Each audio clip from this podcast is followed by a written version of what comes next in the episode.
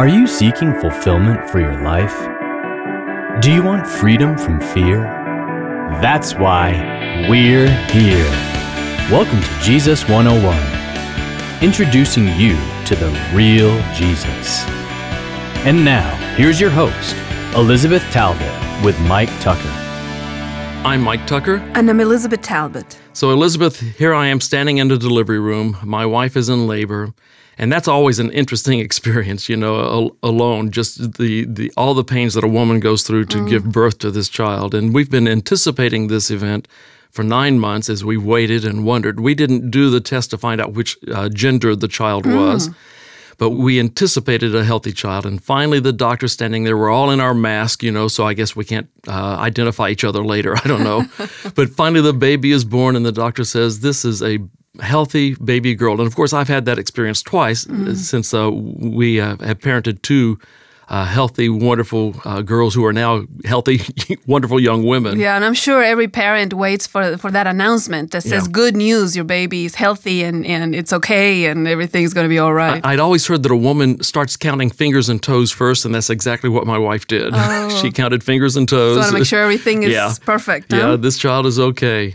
Well, today we're starting a, a brand new series in the Gospel of Mark, and the reason why we started this topic with the good news is because the Gospel of Mark is the only of the four Gospels that calls itself a gospel. Mm-hmm. So in the first verse of Mark, it says, this is the beginning of the gospel of Jesus Christ, the Son of God. And of course, gospel means good news. It does. Uh, gospel means good news, and the very best news is the fact that Jesus was born, he lived, he died, and he, he saves us. That is the best news. You might be wondering why the, uh, the word gospel, where is the good news in gospel? And it actually comes from the Old English uh, God spell, mm-hmm. and God meaning good, and spell meaning news, and then that's where the word good news uh, came from, and then it became gospel as as the time developed and, and the language developed. That, that is a good description of the word gospel from a woman for whom uh, English is a second language. I'm very impressed with that, Elizabeth. Well done.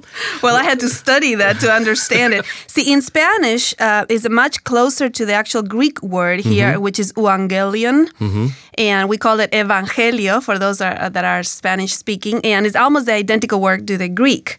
And euangelion, uh, it means exactly that, good news, a proclamation of good news. Something amazing is happening, and that's what it's called, uh, good news, gospel. But this is not just a New Testament phenomena. Uh, good news is something that is mentioned in the Old Testament as well. In fact, let's take a look at that in Isaiah chapter fifty-two, starting with verse seven. We see Isaiah talking about this wonderful good news. It's, uh, verse seven, it says, how lovely on the mountains are the feet of him who brings good news, who announces peace and brings good news of happiness, who announces salvation and says to Zion, your God reigns. This is a wonderful verse that you have chosen here, Mike, because uh, good news, uh, of course, you know, the Old Testament was written in Hebrew originally, mm-hmm, but mm-hmm. two hundred years before Christ, it was actually translated to the Greek.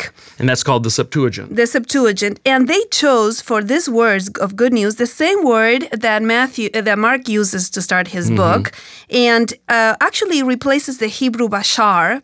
And this was the cry of good news that the messenger came with to the city when the king had gone out of the city to fight the enemy, and he had won. And then the messenger would come yelling from his horse, this bashar in mm-hmm. Hebrew, or euangelion in uh, Greek. Or good news in English. yeah, or good news in English saying, you know, the king is reigning, he has won, we are free. Mainly, mm-hmm. that's what it meant. Mm-hmm. So that's why the verse says, how lovely on the mountains are the feet of him who's bringing this type yes. of message. That, that kind of message you long to hear, you long to see. And, and anyone who brings you that kind of good news is someone that you remember for a very long time. Mm-hmm. The doctor that delivered both of our children and gave me wonderful news about uh, the health and uh, the gender of our Our children is, is a friend of mine still today because mm. he brought me wonderful, wonderful news. Wonderful news. And you know what is really interesting is what circumstances um, uh, the church was going through that Mark decided to write this book. Now, we're going to give you some perspectives of who was Mark and when he wrote. These are all... Um, We are thinking this is the way it is mm-hmm. because we are taking the most information we have to try to make these conclusions. But, you That's know, true. There's other ways of looking at yeah, it well, as well. Again, this gospel is anonymous. Uh, he, Mark does not identify himself, but the tradition holds that Mark is the one who wrote the gospel. Mm-hmm. And this is, um, Mark was supposed to, I guess he was a youth during the days of Jesus, and so he really did not... Uh, know Jesus that well. I'm sure that he saw him, but he did not, uh, he was not one of his companions, was not an eyewitness to these things. He basically got his stories from Peter, yes. who was indeed uh, an disciple. apostle and a disciple. Yes, and, and so we are, the consensus in scholarship is that the author of this uh, gospel, which is uh, believed to be the first gospel of the four written, was John Mark, which you will find in the book of Acts again. Mm-hmm. And actually, Peter, he was a companion of Peter. He traveled with Peter. Mm-hmm. And uh, so it is believed that this is the version of the gospel that came from Peter's mouth. And it makes a lot of sense because in this gospel, Peter is constantly putting his foot in his mouth. Yes. He's constantly messing up more than in, in any other gospel. So it's almost like Peter's telling Mark, look what I did. Yes. Can you believe you know, how I behaved? And the other authors were more respectful of Peter, but Peter said, no, this is the, the naked My truth. Version, this, yeah. this is the truth, and I'm just going to lay it all out there. It is also thought that Mark was written at a time of persecution for the church at Rome, probably around sixty-four A D or a little bit after that. Between sixty-four and seventy A D is when it was written. Uh, you remember Rome burned in sixty-four A D Uh, Nero uh, is rumored to have burned Rome, and he blamed this on the Christians. And so a period of persecution started for the Christians. And Mark is writing the gospel in part to say, Jesus is sovereign. You have not believed a, uh, a fable. You have not believed a lie. And he will see you through even this. Yes, and also he concentrates a lot on the suffering of Jesus. Of all the four mm-hmm. gospels, uh, in percentage-wise, this particular gospel spends half, uh, the second half of, of the gospel is all on the passion of the Christ and all in the death of Jesus and how he's facing death. And that is a, an encouraging thought for those that are suffering to see that their Lord has also suffered, but but has accomplished a great thing through his suffering. And those are that is the good news that he's yes. actually presenting. Well, let's look now at verse two. It says, as it is written uh, in Isaiah the prophet, behold, I send my messenger before your face, who will prepare your way. The voice of one crying in the wilderness, make ready the way of the Lord, make his path straight. Now, this quotation is not actually entirely from Isaiah. It's taken from Malachi, a little bit from Exodus, but it's all put together here uh, announcing the fact that someone was going to come preparing the way for Jesus. And it's very interesting because the Gospel of Mark does not give a genealogy like Matthew and Luke uh, talk about his parents. He goes directly to the public ministry of Jesus. So he talks about John the Baptist, who is preaching, verse seven, for example, he was preaching saying, after me, one is coming who is mightier than I, and I am not fit to stoop down and untie the thong of his sandals. Mm-hmm. So his message is centering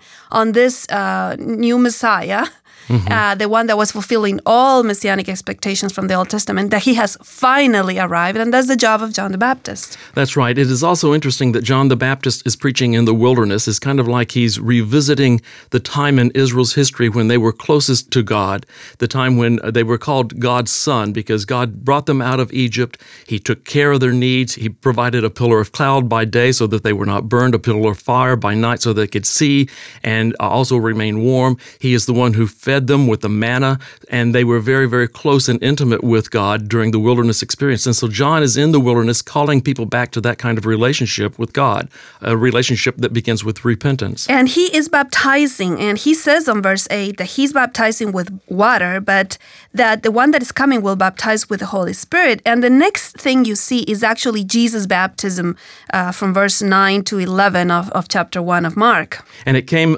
about in those days that Jesus came from Nazareth in Galilee and was baptized by John in the Jordan. And immediately coming up out of the water, he saw the heavens opening and the Spirit like a dove descending upon him. And a voice came out of the heavens, thou art my beloved Son, in thee I am well pleased. This is one of the times where we see the Trinity present. Mm-hmm. We have Jesus coming out of the water, she's being baptized. We have uh, the dove, uh, mm-hmm. the Holy Spirit in the form of a dove descending upon him, and a voice coming from heaven saying, saying, this is my son.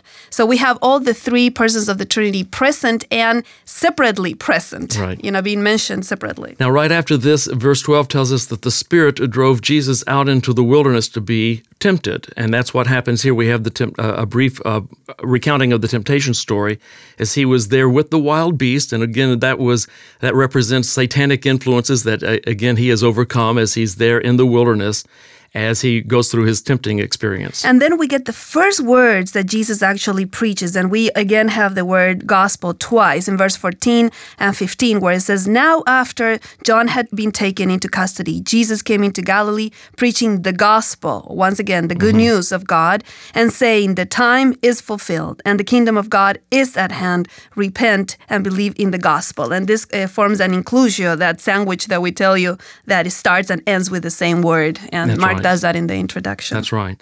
So what we have Mark doing is saying, all right, I know that a lot of bad things are going on in your life, and I know that you're being persecuted, but the one who was promised has come, and that has been Jesus. And Jesus is indeed the Son of God, the Messiah. You can believe in him and you can trust in him. Just as you're suffering, so too did he suffer. And he bled and he died for you so that you can have eternity with him. Many of us, when we are suffering, we need to get a bigger perspective. Mm-hmm. We all need good news in, in the middle of, of trials and, and problems. And this, if you're going through something difficult, this is the gospel for you. Mark will try to bring you the best news in the midst of persecution. And that news is exceedingly good, because it tells you that your Savior loves you. He died for you. He's covered your sins. And no matter what it is you're going through, he gives you strength. He gives you courage. He's going to see you through this. Thank you for joining us today on Jesus one oh one. For more insights and resources, connect with us at Jesus one oh one dot t v. That's Jesus one oh one dot t v. Like us on Facebook at facebook.com forward slash Jesus101 Institute and follow us on Twitter at Jesus one oh one Media. Until next time, live free.